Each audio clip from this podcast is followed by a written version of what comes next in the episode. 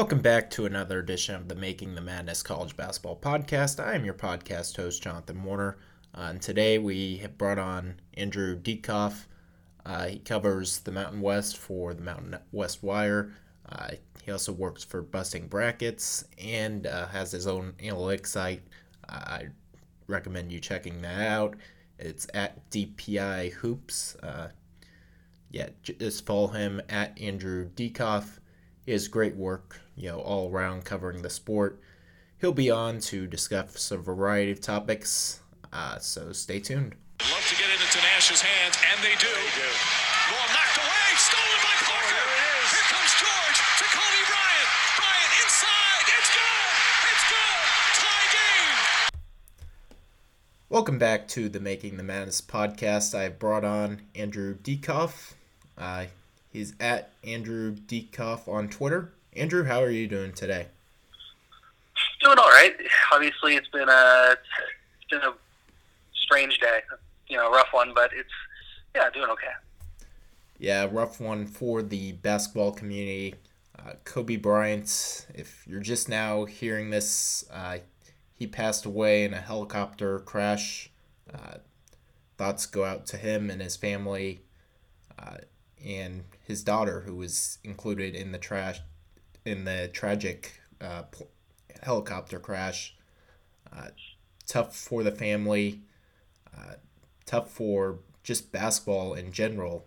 Uh, he was so young, you know, forty-one years of age, and growing up, uh, I, you know, got to watch him play. He was just incredible. Uh, late game, he would make any tough shot you asked him to do. Truly had the mama mentality.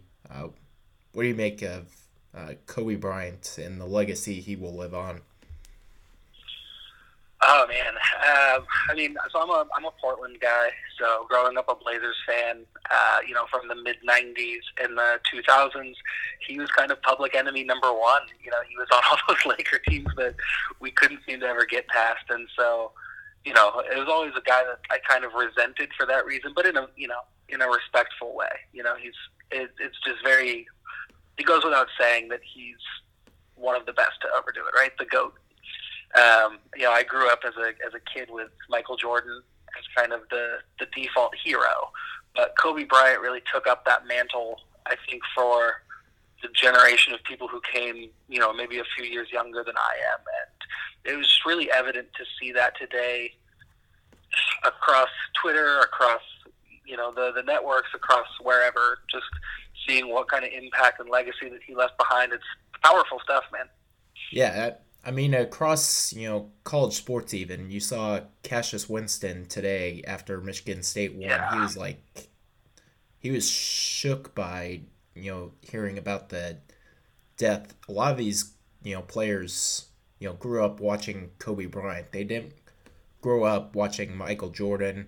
I right. guess they watched LeBron as well, but uh, Kobe was maybe the first uh, true player for, you know, a lot of the, you know, collegiate athletes growing up, and, you know, just a complete tragedy uh, to all those involved, uh, especially the Bryant family. Uh, yeah. Moving on here, I'm uh, going to get into, you know, the actual college basketball, uh, what happened this weekend. I'm uh, going to start with the headliner game. Kentucky went on the road, uh, beat Texas Tech seventy-six seventy-one. Nick Richards stepped up. He had a huge game, twenty-five points, fourteen rebounds to help lead the Wildcats to a big win over Texas Tech. Uh, is Nick Richards the most improved player in the sport? Because last two years he was not very good, and now all of a sudden, you know, you can throw him in there as maybe a top five big man in the sport. Uh, just yeah, how I, improved has it I, been? I definitely, I definitely think he's got to be in that conversation. Uh, personally, you know, I and this is kind of a shout out to to our mutual friend here, Eli Betker. Uh, but I'm a big Justin Bean fan, in part because of Eli, and he's really turned it on at Utah State. But I mean, I think Nick Richards, what he's done for Kentucky, and how he's gotten, like you said, you know, the last two years he's sort of had that. Uh, You knew there was more in there, and it just wasn't coming out, and now you're seeing it all come out at the right time, and he's keeping Kentucky right in the thick of things. And so, yeah, I think it, he might be the most improved player. His improvement might be the most important thing for Kentucky, though, this year. Yeah. And, you know, you asked me before the season if Nick Richards is going to play like he's been playing, uh, especially here recently. I would have, you know, been booking Kentucky as the national championship favorite because, you know, coming into the season, it was Keon Brooks and uh, Khalil Whitney. Uh, Whitney obviously left the program on Friday. Right. Uh, right. And Brooks has been kind of a disappointment. Those two were expected to play big, and I guess, you know, we were kind of going to wait and see what you would get out of Nick Richards, E J Montgomery. Nick Richards has taken the massive leap forward. Uh, he's got a killer fifteen-foot jumper that is basically unguardable, uh, and he's been fantastic, was fantastic as uh, Kentucky went on the road, took down Texas Tech. Yeah, it's another time for Texas Tech to uh, to lose another big game, unfortunately. Yeah, and, you know, talk about Texas Tech. Their team, they have that Louisville win. That is it. Uh, they have four Quadrant one, Quadrant two, and Quadrant three combined wins. Uh, of their twelve victories, eight of the twelve have come against Quadrant four opponents. Really just... Outside of that Louisville win, you take that away from Texas Tech's resume, uh, and you take Texas Tech off the name of on the front of the jersey uh, as well. Yeah. We're not even talking about this team, uh, just because there's nothing there besides that Louisville win. Uh, what do you make of yeah, I Texas mean, Tech?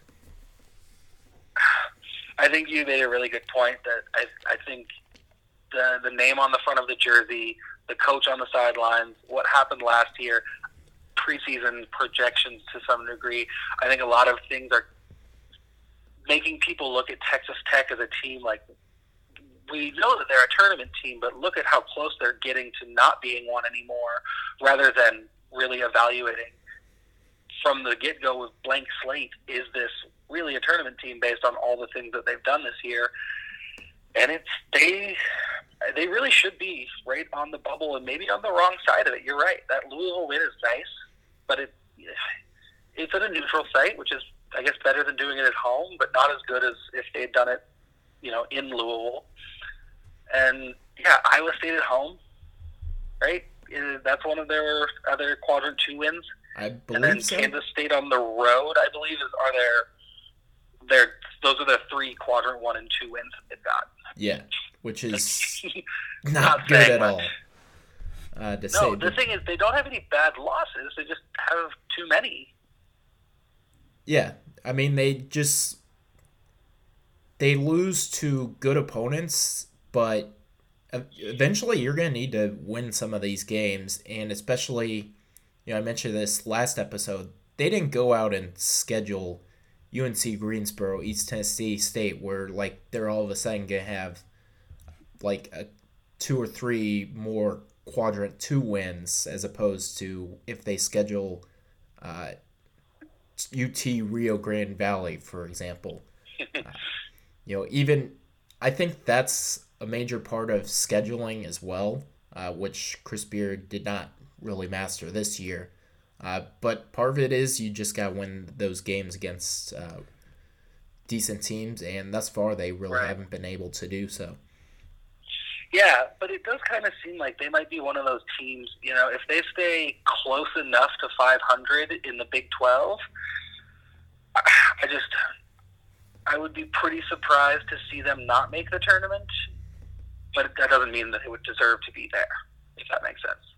Yeah, I, I think if they, if they're, they go five hundred in league play, I think that would be a time to really be concerned, just given how the Big twelve is this year, where uh, Texas Tech and Oklahoma are the fourth and fifth best teams of the league. But uh, they're going to need to start winning games uh, sooner rather than later. I think they've got to they play Kansas and West Virginia this week. So if you can get one of those wins, uh, that takes some of the pressure back off of Texas Tech. And yeah. I think pretty clearly removes them from the bubble conversation, but they need to get one of those wins, uh, whether it's West Virginia at home, which I think is a totally doable win, uh, mm-hmm. or maybe they win at Allen Fieldhouse, which is, I think, much more unlikely at this point. It's the taller task, for sure. Yeah. Moving on, Arizona State came from behind, uh, won a thriller game against Arizona. Uh, why can't the Wildcats win on the road, uh, is the first question I have on this. Um, I think one of the issues that I've noticed in times that I've watched this team is they don't always seem to bounce back from adversity really well. And I think at home that's something that you might be able to do a little bit better. But I know specifically there were times, you know, stretches, not the whole game, but stretches when they were playing Baylor, when they were playing Saint John's, where the body language just seemed kind of off. Um, I know that the, the those games were both away from McHale. They weren't both true road games, but um, I think just not having that home crowd kind of behind them to, I don't know, it's, you know, trying to make some explanations for it, but yeah, they just they have, they're zero and four on the road. Is that right? No true no true road wins this year. Yeah, I'll have to look that up uh, to fact check you on that, but. I yeah, well, I think I believe that's the case. I I, and they don't, and their best win away from home altogether, as far as I could do, you know, find in my research here was uh, Wake Forest. Which, so, that's a quad that's, two win at best. That's quad three, at least as of today. It was quad three at best. Yeah, though uh, that might sneak up into the quad two territory. Yeah, I but, think Wake Forest is in like that one oh two to ninety-five range, mm-hmm. so right, right, quad right. two or quad three win is not exactly uh, what you want to see out of your best win away from the McHale Center. They do have right. that Illinois win early in the season, which is aging very well, and I think keeping them on the right side of the bubble, mm-hmm. uh, at least for the moment, but uh, if they you know, keep racking up these losses, let's say they lose at Cal, uh, this year, you know, at U C L A, I guess, since they're probably the second worst team in the Pac twelve, that's really going to start creeping into them being more of a bubble team. So they need to start winning some road games. Yeah. The one thing that they are doing, though, is that they are making these games close. Uh, you know, even if they get down by quite a bit early, they they come back. Like that Saint John's game, I remember specifically, they were down uh, fifteen points very early in the game. Came back, it was only three points at the end of it. Uh, so in terms of like the computer rankings and the net, things like that, they are certainly helping themselves not take, you know, when they do lose, those losses aren't killing them. That's how they have six losses and they're still a top ten team in the net. Yeah, Gonzaga won, that Gonzaga loss is yeah, looking really good because they were down sixteen and cut it to four. Uh, all of a sudden, and I think the, the Baylor one loss. was the same way too, if I remember correctly. Yeah, Baylor. I remember that game. It was like Baylor basically led throughout, and then Arizona came back to make it like a four or five point game at the end. Right. So Which, you know, I don't know. Part of me sees things like that and worries about putting too much trust into a team, uh, that if you just look at the final scores, looks much more competitive with these top teams than maybe they really were. Yeah. I think some of that has to do, you know, both ends. I think Baylor kind of fell asleep second half. Gonzaga certainly mm-hmm. fell asleep when they were up by sixteen with two minutes to go. Uh, and right. Then Arizona State, I get, or Arizona just stopped playing. Arizona State uh, never stopped quitting in this game. Uh, this win, I think, puts them, you know, not back in the tournament field for now, but I think at least back in the bubble conversation. Do you kind of see it that way? Well, yeah. So this is actually interesting because you, you know, you sent me this question uh, earlier, and I was thinking, really, am I just am I way off? Because I ha- didn't quite have Arizona State there. But when I started looking at it, Arizona State and Texas Tech are two teams that have pretty similar resumes. And actually, I think Arizona State's is better. They have more Q quadrant one and two wins. the same amount of losses. I mean, yeah, they had that forty-point loss to Saint Mary's, but if we just do the blind resume check, A S U has the tougher strength of schedule. Um, they're not that far off. I don't know if it's certainly better, but it's they're not that far. But the way that I think about those two teams is vastly different. Yeah, and certainly, you know, the Quadrant one wins are a big difference. Uh, you know, Louisville on a neutral is much better than Arizona at home. Uh, but, True. you know, you look at blind resumes you mentioned. You know, if you line those two up, uh, I still think I would probably pick Texas Tech out of the two teams, but it wouldn't be by a close margin. I think if you did like a Twitter poll of those two teams, it'd be like sixty-four thirty-six. Uh, yeah, I think I, yeah, I, it's much closer than I would have thought before, I guess, looking very specifically at these two. Because, you know, we look at these teams sometimes kind of in a vacuum, and it's hard to directly compare like that, you know, on snap judgment. But actually looking at the numbers, I was just surprised to see that there was not as much daylight between these two teams. And it's a testament to Arizona State, you know, being, I think, a little better than I had given them credit for. Yeah, they've been decent this year. Uh, obviously, the forty-point Saint Mary's loss, not going to help them. But, you know, just, I guess, hanging around the bubble picture, not losing the games they're not supposed to.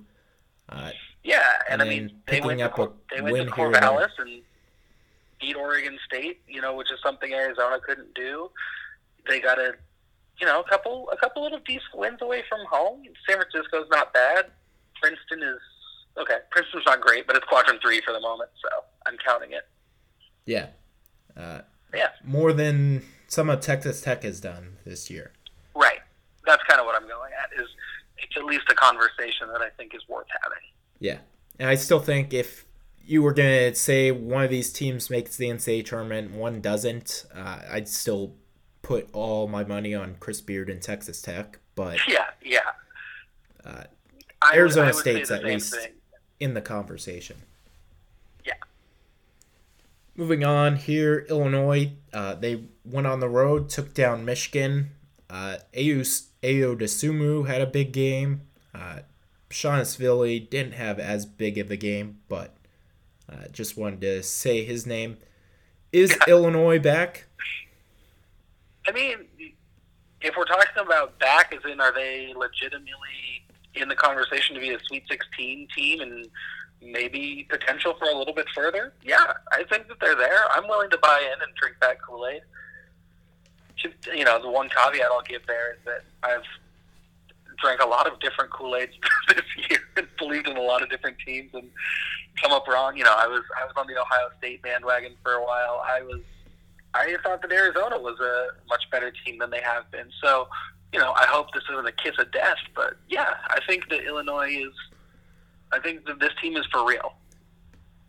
Don't don't get me started on the Ohio State bandwagon. I was I was maybe shotgun of the uh, Ohio State bandwagon. There were yeah, few people. Yeah, if I remember correctly, driving, you were you were the first one to rank them number one in a in the uh, Rocky twenty-five poll, and I was not very far behind you. Yeah, they they certainly earned it. Now they look like a J V squad going against a bunch of varsity squad teams. But, yeah, they they did manage to beat Northwestern though today, right? Well, that's a C team squad or something like that. So well, right. No, I, I'm just checking, which is strange to think that I have to check that, you know, they were they managed to beat Northwestern. Yeah. Uh, as for Michigan, they're kind of going in a tailspin at this point in the season. Uh, they got that Gonzaga win. Uh, the North Carolina win, obviously, is not really going to help them at this point. Yeah. Uh, but, you know, that Gonzaga win's going to help keep them around the picture. Uh, beat Iowa, I believe, as well. Uh, kind of in that early season time frame. Creighton, uh, that's a quadrant one win. But really, you look bes- past that, there's, you know, not a whole lot of meat to the resume. Uh, they do have, I think, better wins than any other bubble team. But, you know, it's kind of the conversation you have with Purdue and Minnesota. Can this team get enough, you know, wins to make the N C double A tournament? My guess is probably, but I don't think it is, you know, as clear-cut as we would have thought back in December when people were trying to rank them number one. Right. Yeah, no, I mean, they shot, I think the reactions kind of went way too too strong. Uh, I think that they showed that they are a very talented team with what they did against uh, Oregon and North Carolina, right? And uh, I think that they showed that there's talent there, right? But, but yeah, they've completely fallen off. You know, they, they're one in five in in, two, in twenty twenty, which is not good. Uh, yeah, they're playing good teams. They play in the Big Ten, but they just they don't travel well. Uh, they've they've are zero and five in true road games, two and six in the conference total. Yeah, I mean they just need to. They gotta have, they just gotta win games at this point, and they haven't been doing it lately. And at, at some point, it ha- these kinds of things have to come back and bite you, right? I mean, you can't go four and fourteen, or I guess they're twenty games now in the Big Ten. Yeah, I think okay, it's so. five and fifteen. Let's say. Yeah, no, you can't. I mean, there's just you cannot even be entertained in the conversation. And seven and thirteen, probably not still. I think seven and thirteen, I mean, what, given what they did non-conference play, would probably get them in. But, but that's crazy, right? That a team can lose almost twice as many games in this conference. As, I'm not saying that you're wrong, by the way. Because I think last year there might have been some six and twelve teams that were under consideration from, like, say the Big Twelve, maybe. I think um, Oklahoma was seven and eleven last year and got in. Okay, okay, yeah. So I mean, it's kind of that sort of situation. I'm just wondering. It'll be fun. It'll be interesting to see what that floor really is. Yeah. For the selection committee. I I think you know they they look at conference. They don't look at conference record. They look at overall record. So yeah. I, I kind of have the rule, if you can get four games above five hundred at the entering selection Sunday, I think if you have enough quality wins, you're going to make the N C double A tournament. If they can get, you know, nineteen and fifteen, let's say, I think that probably gets them into the N C double A tournament. Uh, you know, we'll see if they can get to the nineteen-win mark or right. not. Right. But uh, if they can do that, I think they're safe, but they're not, not making it look easy on themselves right now. No, and I just want to point out, it's just a crazy time that we're living in where Michigan and Ohio State are much less safe than Rutgers and Penn State. Right? Penn, I mean, it just seems... Penn like State and Rutgers are like four and five wins away from making, from like legitimately locking up N C double A tournament bids at this point, which is... Yeah, so... Beyond crazy. It's great. I love it. Yeah. Rutgers is back. Uh, your family. Yeah. Uh, I, I don't remember the Jimmy V line, but it ends with, and Rutgers basketball. uh, moving on here. Baylor went to Florida, uh, won pretty comfortably. Uh, are the Bears the clear number one team in the sport at this point? I think so. I, it's really, I think it'd be easy for me to kind of hedge my bets and say, well, I think, you know, them and Gonzaga, it's one A and one B or whatever. No, I'm just going to say, yeah, I think Baylor's the best team. I think it's not to take away from Gonzaga. I just think that Baylor's shown it against better competition. Uh, you know, put them on the court together, and I don't know who wins necessarily. But if we're talking about the talent that I've seen and a mix of the actual schedule that they've played, I think that Baylor have to be the number one team. Yeah, I'm kind of along, you know, basically the same lines. Baylor, you know, played a really tough schedule. They played a tougher strength of schedule uh, yeah. than Gonzaga did, non-conference. Uh, they both had one loss. Uh, Grant Baylor's loss is, at this point, I guess a little bit worse. You know, Washington on a neutral is not as good as, uh, you know, Michigan on a neutral, but it's... You know, not a close. I don't know. Those are kind of, I mean, those, those might as well be the same loss. I, that's basically the same thing to me. Michigan and Washington, they're kind of in a similar situation to me. I don't really know what's going on with either of those teams. Yeah, but Baylor's best win at Fog Allen Fieldhouse, uh, mm. that Gonzaga doesn't even have anything close to that. Like, right. At Arizona, I guess, is maybe the tough competitor, but that's not really a competition. Uh, Baylor beat Arizona uh, for what it's worth, and what may have actually been an Arizona home game, just because that was the game where uh, it was at Baylor and there were no Baylor fans because the Big twelve tournament championship was going on the same day. Oh, so, right, right, right, right. It was basically an Arizona home game. So if we're going to compare that, I guess Baylor's five-point win over Arizona is better than Gonzaga's four-point win over Arizona in favorable circumstances, I guess. Uh, yeah, I also think that this is a just a bad year to try to give anybody that number one ranking, though, because at any given moment, it seems, I mean, Baylor and Gonzaga have lasted this long, uh, but yeah, it's hard for, their, for me to say that there is a clear number one. I'll just say they're number one right now. Yeah. And, you know, let's say Baylor and Gonzaga both lose next week. You know, we're right back to having the good old who's now number one conversation, in which case maybe we throw San Diego State there because why yeah, not? Yeah, why not, man? They they have... They have uh, one thing that Gonzaga and Baylor don't have, and that is no losses. So let's throw them Correct. there. Uh, as for Florida, are they any good at basketball? Uh, I don't really – I don't know what to make of this Florida team because the talent is there. Uh, they haven't really gotten as good production as you would have liked from their freshmen, uh, Trey Mann, Sky Lewis, but, you know, I think the pieces are there for this team to be good, and they just they consistently disappoint me. What do you make of this Florida team? I'm I'm in the same boat where I don't really know what to make. I think to answer your question as literally as possible, yes, they're good at basketball, uh, but are they good enough to get the wins that they'll need to make the N C double A tournament? That's going to be a lot closer. Uh, I mean, they already have five quadrant one and two wins. So that's good. But I don't know. I just don't really see consistency. I don't see this team coming together and being anything close to the top five national contender that they were made out to be when they got Kerry Blackshear. And I think maybe it's just a testament to in college basketball, you're never just that one guy away, maybe. I don't know. Yeah.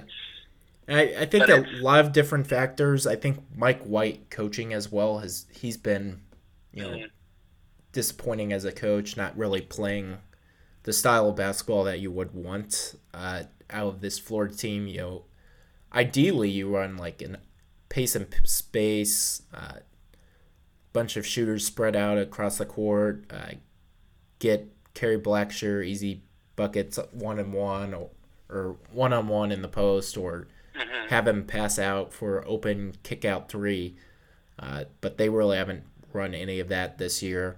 Uh, Mike White, you know, as a coach, I think has been rather disappointing.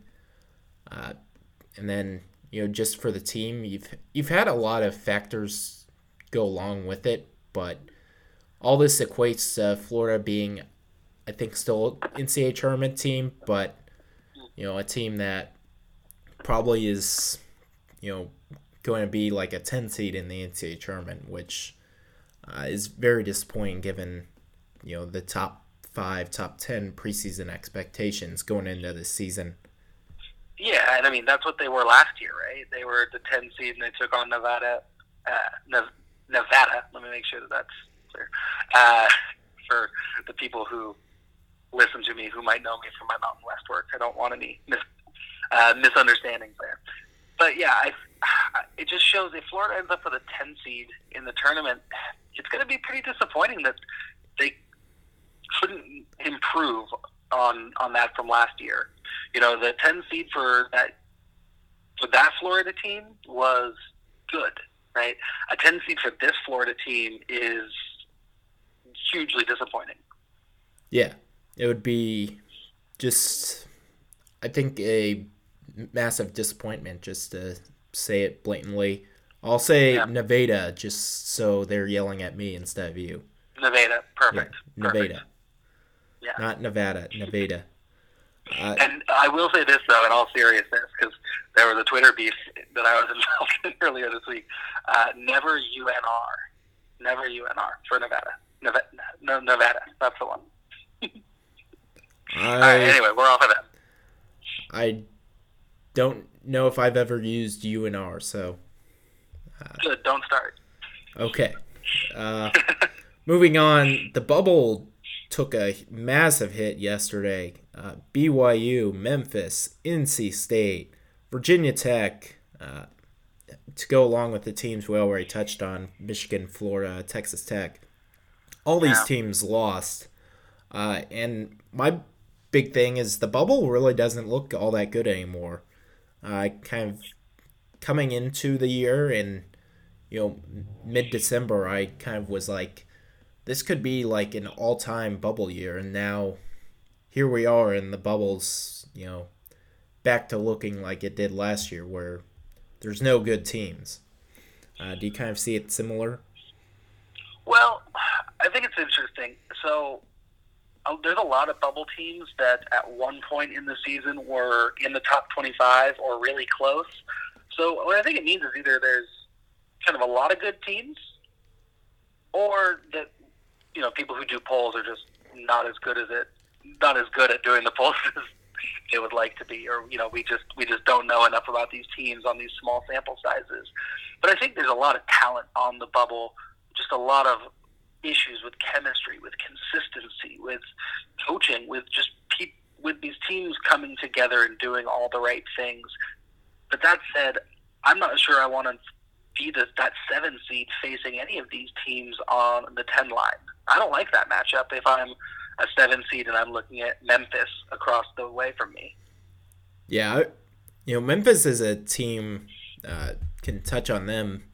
They've really just fallen off the face of the earth in A A C play, lost to Georgia earlier. They don't real, really look any good. They don't have James Wiseman walking through the door.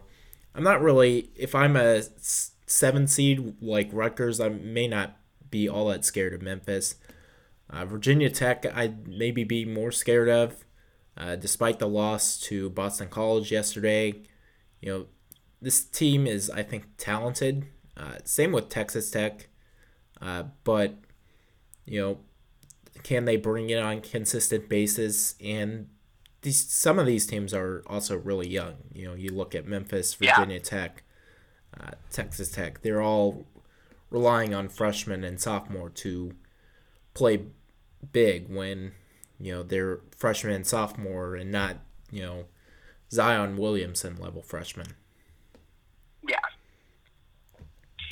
So, yeah, I mean, I think I think the bubble is good, uh, but I think some of that might just be old held beliefs, because a lot of these bubble teams now are teams that I was, you know, convinced were good earlier in the season, and I'm still not ready to completely let go of that, because obviously I saw something in these teams, but, you know, you look at a team like Ohio State, they're just not the same team that they were when I was ranking them number one. So, yeah, I guess you got to do have to just let go of those at some point, those notions. Yeah. Uh, we'll see if how many of these teams can actually, you know, get back to playing at the level they were playing early in the season. You mentioned Ohio State, uh, Michigan. Uh, not really going to throw Memphis into the discussion, because I think a lot of that was the precursor with James Wiseman. Uh, we'll see if maybe Florida or Texas Tech can start living up to expectations, but uh, not a lot of these teams are doing that at the moment. Yeah, and we talked about adversity a little bit, you know, earlier when we were talking about Arizona and how it can be tough, especially for some of these teams that do trend a little younger, to respond to that. And when you, you know, we're talking about maybe just in a single game for Arizona, but when you start looking at these teams that are having big chunks of their season come off the rails, that can be really tough for a team to come back from too. Yeah. Uh, but we'll see, I guess, as the season progresses. Uh, does the bubble, you know, get back to being really good? Uh, but I, I'm not really sure it is at this point in the season. Uh, just a lot of bubble teams keep taking losses that they maybe shouldn't be taking at this point. Yeah. Uh, moving on, San Diego State, uh, they beat U N L V today. Uh, they're now twenty-one and oh. I'll ask the question again. Uh, can San Diego State run the table? Um, in the regular season, yeah. I don't see why not. I, I, you know, I'm a jaded person by nature, so I don't know that I necessarily believe that they will, but I don't see a Mountain West team that I am saying for sure, oh yeah, they're definitely going to beat San Diego State. Um, and that goes for the Mountain West tournament too. I think once San Diego State gets to the N C A A tournament, that's going to be tougher to win six games in a row there. Um, but I think it's possible. I, I like the team as they're put together. Um, I, I do think that there could be some issues with depth with Nathan Mensah out and Matt Mitchell now starting. Trey Pulliam had a huge game today, today though, had eighteen points off the bench to keep them undefeated against U N L V. So, you know, maybe those are just hypothetical questions and San Diego State's ready to answer all of them. Yeah, I, I think for the Mountain West, you know, you look at their remaining schedule at New Mexico, at Nevada, uh, and Utah State at home are the three you kind of like, you circle on the calendar. This is maybe the time where San Diego State loses. Granted, if they do lose, it will probably almost certainly be against someone that I did not mention earlier in this uh, segment because that's just the way college basketball is, but uh, if yeah. if that's the three most challenging games, uh, I think you sign up for that instantly if you're San Diego State because that's really not a tough schedule at all. Yeah, I mean, I'm just gonna. I've said this uh, once before on the season, uh, and I'm just gonna keep keep consistent with calling my shot for kind of like you said, the, the random game that you don't expect that might be the one that pops out and causes trouble. I'm going to say when they travel to Air Force and play there. That's a tough place to play. I I I like that. I I don't know if it will happen, but no, probably it'll, not. But it'll probably be the game. I'm going to look really smart if it does. we we are either going to completely overthink this and say Air Force oh, yeah. is going to beat San Diego State, or we're just it, we're either going to have two hundred I Q or have zero I Q. Uh, it's probably the zero in my yeah. experience, but, but that's fine. I'm willing to, you know, just I got nothing to lose by it. But that's the one that I'm like, yeah. no, I, I, I can see it kind of. Yeah, Air Force is decent this year. Uh, Their offense is good, and they've got some firepower that could go, you know, challenge San Diego State's really good defense, maybe, you know, or it could be a twenty-point win for San Diego State, and, you know, it's never close. But yeah. with the altitude, with Air Force's offense maybe being able to cancel out San Diego State's defense a little bit, I don't know, there are just a couple things that I that are at least intriguing about that matchup for me. Yeah, and maybe we have three hundred I Q or zero I Q, as mentioned before. There's there's no in between, but mark it right. down. Uh, Andrew and I are both uh, predicting Air Force to beat San Diego State, ending oh perfect the regular season streak of yeah. undefeatedness.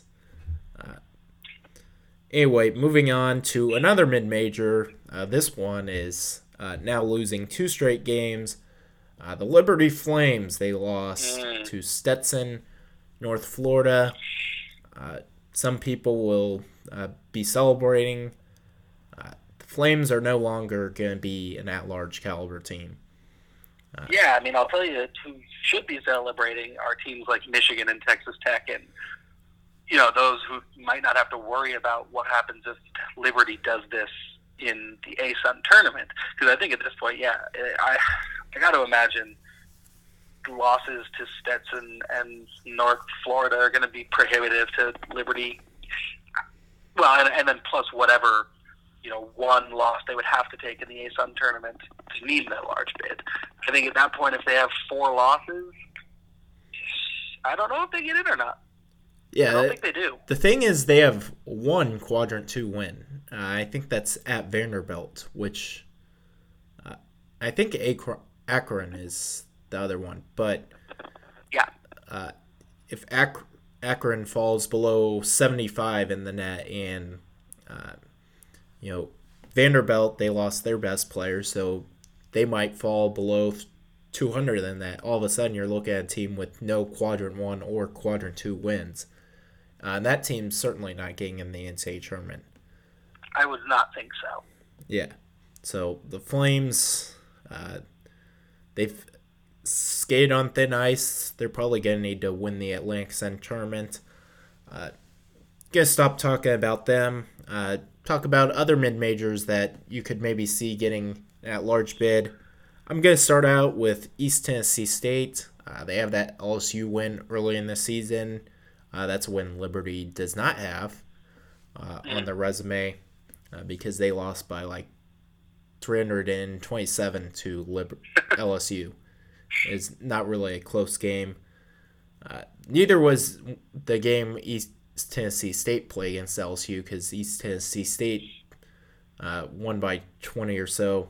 Uh, I, I think the Buccaneers at this point, if you're going to be talking about two-bid SoCon, Uh, if East Tennessee State can run the table in league play, uh, and then, you know, if they lose a game, let's say second round of the SoCon tournament, I think they're the team that you could go from the SoCon and say, this is a at-large caliber team, similar to Wofford last year, even though Wofford did win uh, the SoCon tournament.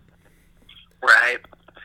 I, I don't mind that. I, I like E T S U. I think that they are. I would be fine with with them getting in. Um, I, I do have one team that I'm probably more partial to that I want to see get in in terms of the mid major. I do like the idea of a two bid SoCon. Um, this one would be more of probably a two or three bid Atlantic ten uh, with Richmond. I like Richmond. Yeah, I think.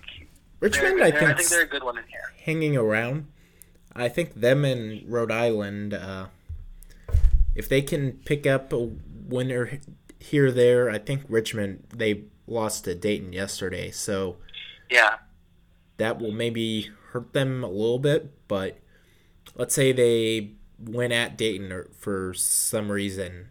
They, they might get in there.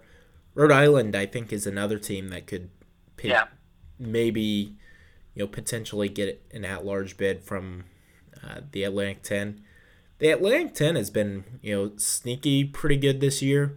Uh, you obviously have Dayton, who I think you ask anyone, they would tell you Dayton's a legitimate national title contender. Uh, mm-hmm. They're just that yeah. good, especially offensively. I think so. Uh, but then, you know, V C U's, you know, doing V C U-type things.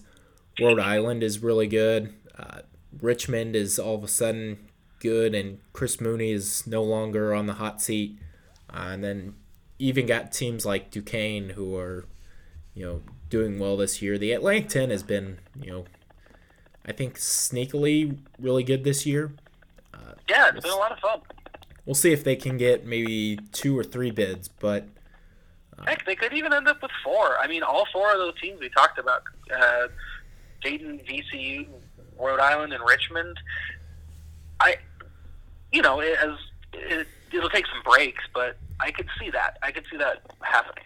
Yeah, I think you're going. You're obviously going to need Dayton and V C U to.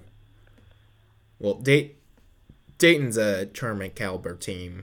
Uh, yeah. Pretty much, no matter what they do, closing the season, V C U's going to need to continue to be good. I guess. One of Richmond or Rhode Island, uh, you know, gets hot and becomes uh, that third pretty clear tournament team. And then you obviously get uh, the other one of those two teams uh, winning in the A ten tournament. I'm not going right. to predict four-bid Atlantic ten, but I think there are certainly... I think you can get three uh, bid at Lankton, uh, which is certainly reasonable. A couple other teams I'll touch on. Uh, U S C's been sneakily pretty good this year. Uh, sixteen and four. They've got three quadrant one wins. Almost had a really big one at Oregon. Forced that to double overtime. Didn't quite sneak out the win, but U S C's been pretty good this year. Your thoughts on the Trojans? Yeah. I like them a lot. Um, I remember, you know, it was one of those exhibition games before the season, but when I was still, you know, getting ready, they played Villanova um, on a, you know, some Pac twelve network game in October, I think. And I really fell in love with Onyeka Okongwu uh, during that game, and he has been, he, he's been as advertised. He's been great. Um, yeah, I think U S C, I, they're probably the sixth best team, I think, fifth or sixth maybe, in the conference right now. Uh, so I, I think, might go even higher. I think. It, yeah, I know. It's, it's tough for me to. I would say that's their floor, probably, is fifth or sixth in the conference. I think Oregon is be- Oregon is better, and then Colorado, I think, is that second team that's better. But uh, you throw them in there with Arizona, I think Stanford. Uh, Stanford lost to Cal, so maybe throw U S C uh, ahead of there uh, and just yeah. call them the third best team in the Pac twelve. Uh, that's, I mean, you might not be wrong. It just, it's kind of crazy to think that they may have gotten that good that quickly. But yeah. It also speaks to the Pac twelve struggling after coming out looking hot, looking like the Pac twelve is back. Now, you know, they're, they're having some issues again. I, I think the Pac twelve's been at least pretty good this year. Uh, yeah. Probably going to get five teams into the N C double A tournament. Uh, yeah, I think they're back to normal at this point. You know, yeah. where I, they were never really the one of the premier power conferences. They've kind of been, you know, fourth, fifth, sixth of the kind of, you know, so-called power six or whatever. They're always most that the goofy conference that, you know, has a couple good teams in it that you stay up late to watch, uh, and you've got yeah. Bill Walton, of course, calling the game, so you may as well always stay up to watch those. But, you know, last year, Bill Walton was doing, like, all the Gonzaga games because none of the Pac twelve teams were any good. Uh, now you've got Bill Walton actually doing Pac twelve games, which is what you always want to see. Yeah, it's the Conference of Champions, as he will always remind you. Yeah. Moving on here, I guess we'll do some game picks and then get out of here. Uh, Monday night, Wisconsin will play at Iowa. Uh, I'm going to take the uh, Hawkeyes to win at home. Uh, you're picking this one? The same. Yeah, the Hawkeyes haven't lost at home since DePaul on November eleventh. I'm, I'm with I'm with them winning this game for sure. Yeah, DePaul, not really looking quite as good, uh, but that Iowa win maybe keeps them in the conversation. Yeah, yeah it might, but they they got to start turning the conversation around on yeah. their own too. They can't, they can't rest on that win.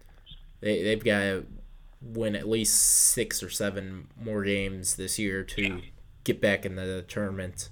I guess we're starting to get to that point where you're yeah. almost running out of time, so.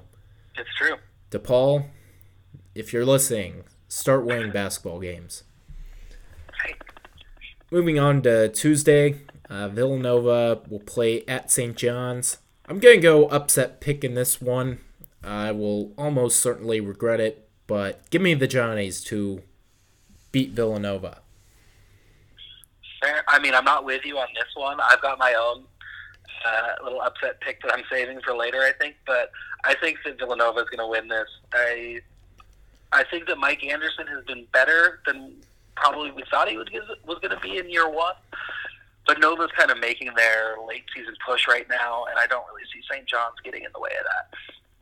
Yeah, certainly that's probably a game of the night on Tuesday, I would say. But I, it could go either way in that one. Yeah, it'll probably be more entertaining than, say, uh, Florida State at Virginia.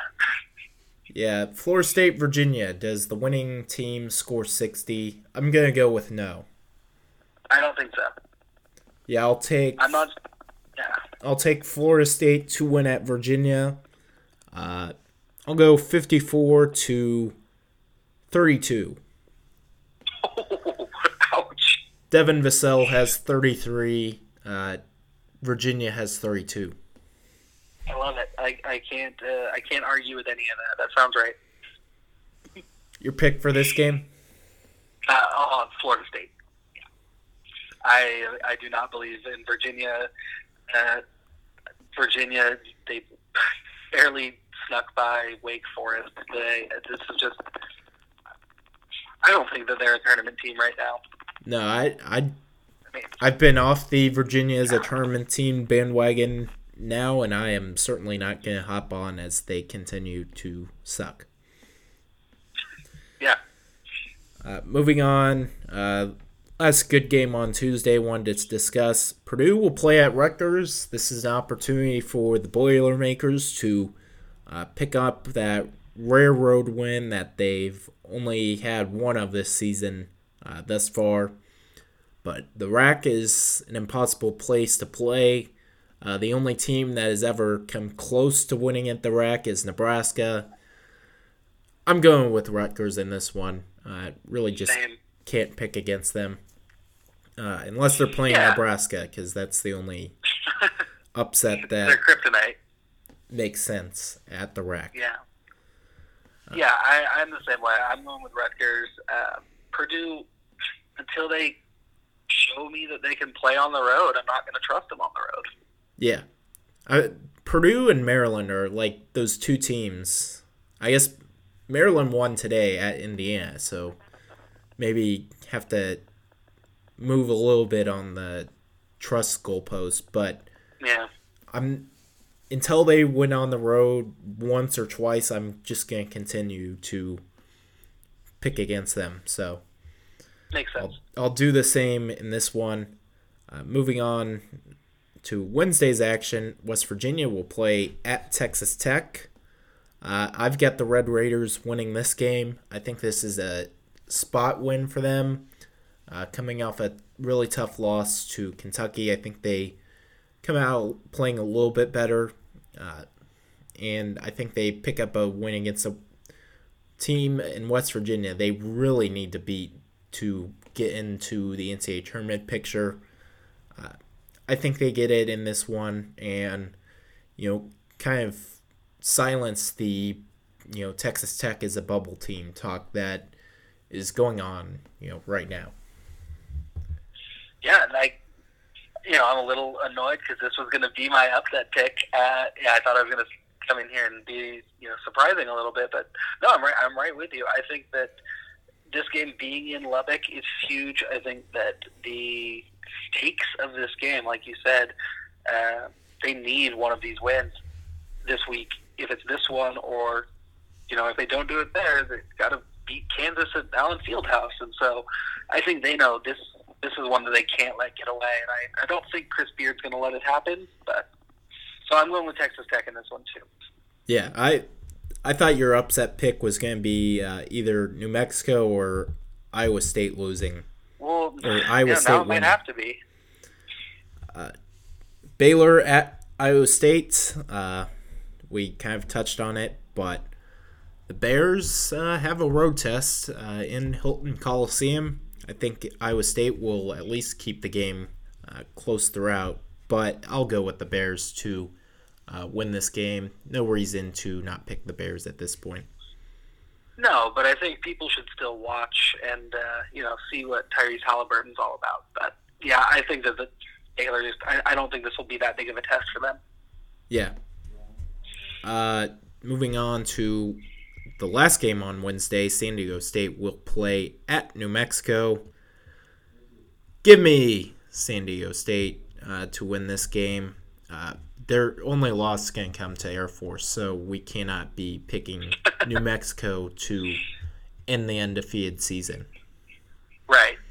No, and I don't think New Mexico is in the spot to do it right now. There's a lot of issues going on. They're missing their top players for various reasons that, you know, feel free to dig into on, you know, your own time after the pod, you know, after you're done listening to this podcast. But um, New Mexico, the only thing that I'll say, this game is at the Pit, and strange stuff happens there. This is where Nevada lost last year, so they're uh, really inexplicable loss of the season. So just, you know, throwing that out there. But I, I think San Diego State wins. But if weird things happen at the Pit, I'm not going to be that surprised. Yeah, I think Nevada lost that game by uh, six thousand four hundred twenty-two points last year. So yeah, anything is, is possible. Uh, moving on to Thursday's games, uh, Minnesota will play at Illinois. I'll take the Illini to win this game. Uh, no reason to pick against them when they're playing uh, as good as any team in the Big Ten at this point in the season.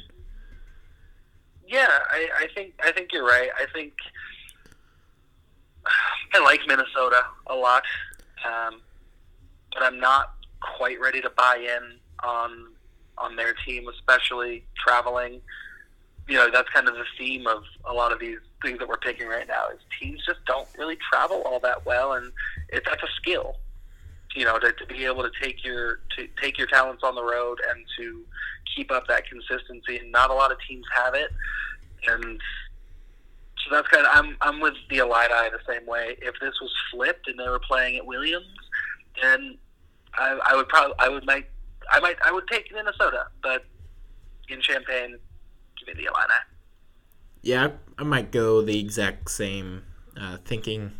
Wherever the home team is playing, uh, I'll take the home team to win. Uh, Mark Turgeon is a team that, you know, really needs to play at home in order to win. Fortunately, he will play at home against Iowa on Thursday, so give me the Terrapins to win that game.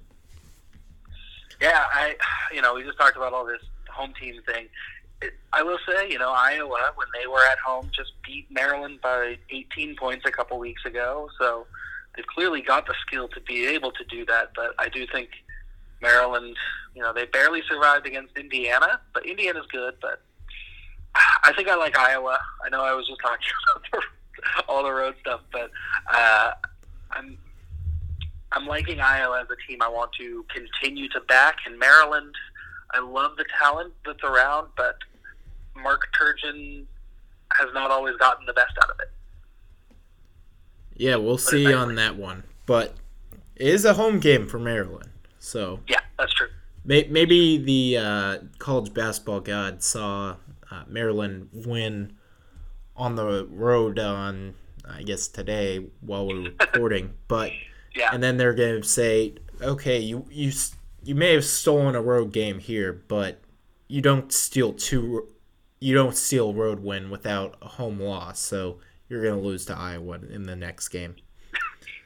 Yeah, that's I mean that's the kind of season it's been. Yeah. Moving on to the last game on Thursday, I guess the last game we'll predict. Arizona will play at Washington. Uh, Washington gets the ball to Isaiah Stewart on every single possession. Uh, I think Washington can win. Uh, yep. I might take Washington in this game now that I think about it. Arizona just cannot win a road game at this point in the season. Yeah, and and and Washington is in that desperation time too. I think that this is certainly not quite at the same level as, say, West Virginia Tech, at Texas Tech, but it's got a lot of the same uh, machinations kind of going on, where I think Arizona should probably win this game just based, you know, on, on paper. But you look at Washington, they need this, and they've got the talent to win the game, although Cade Green being gone certainly changes things a lot. So I, I'm going to go with Washington as well, just because I think that they need it, but if they don't win that game, their season their season could be over. Yeah, they they need this win desperately at so. this point. Uh, and, and really just not to take a home loss, you know? Yeah. Well, they, they need a quadrant one win here or there. I I, I assume Arizona's going to be a top three team in the net uh, come tournament time. So they kind of need those types of wins. Uh, so yeah, I mean, Arizona's top ten right now. So as long as the computers keep loving them, this would be a huge win for Washington. Are they – they're number nine? Yeah, Arizona's number nine coming what? into Sunday. Because they came back in all of those games. They made them close. The the efficiency looks good. You know, they, they stayed with these teams. They've been doing it for the net, man. That is insane. There is – that's that's unfathomable. Their, their strength of the schedule is number five in the country, too. I mean, they've, they've played a legitimate schedule, but they're still, you know, thirteen and six.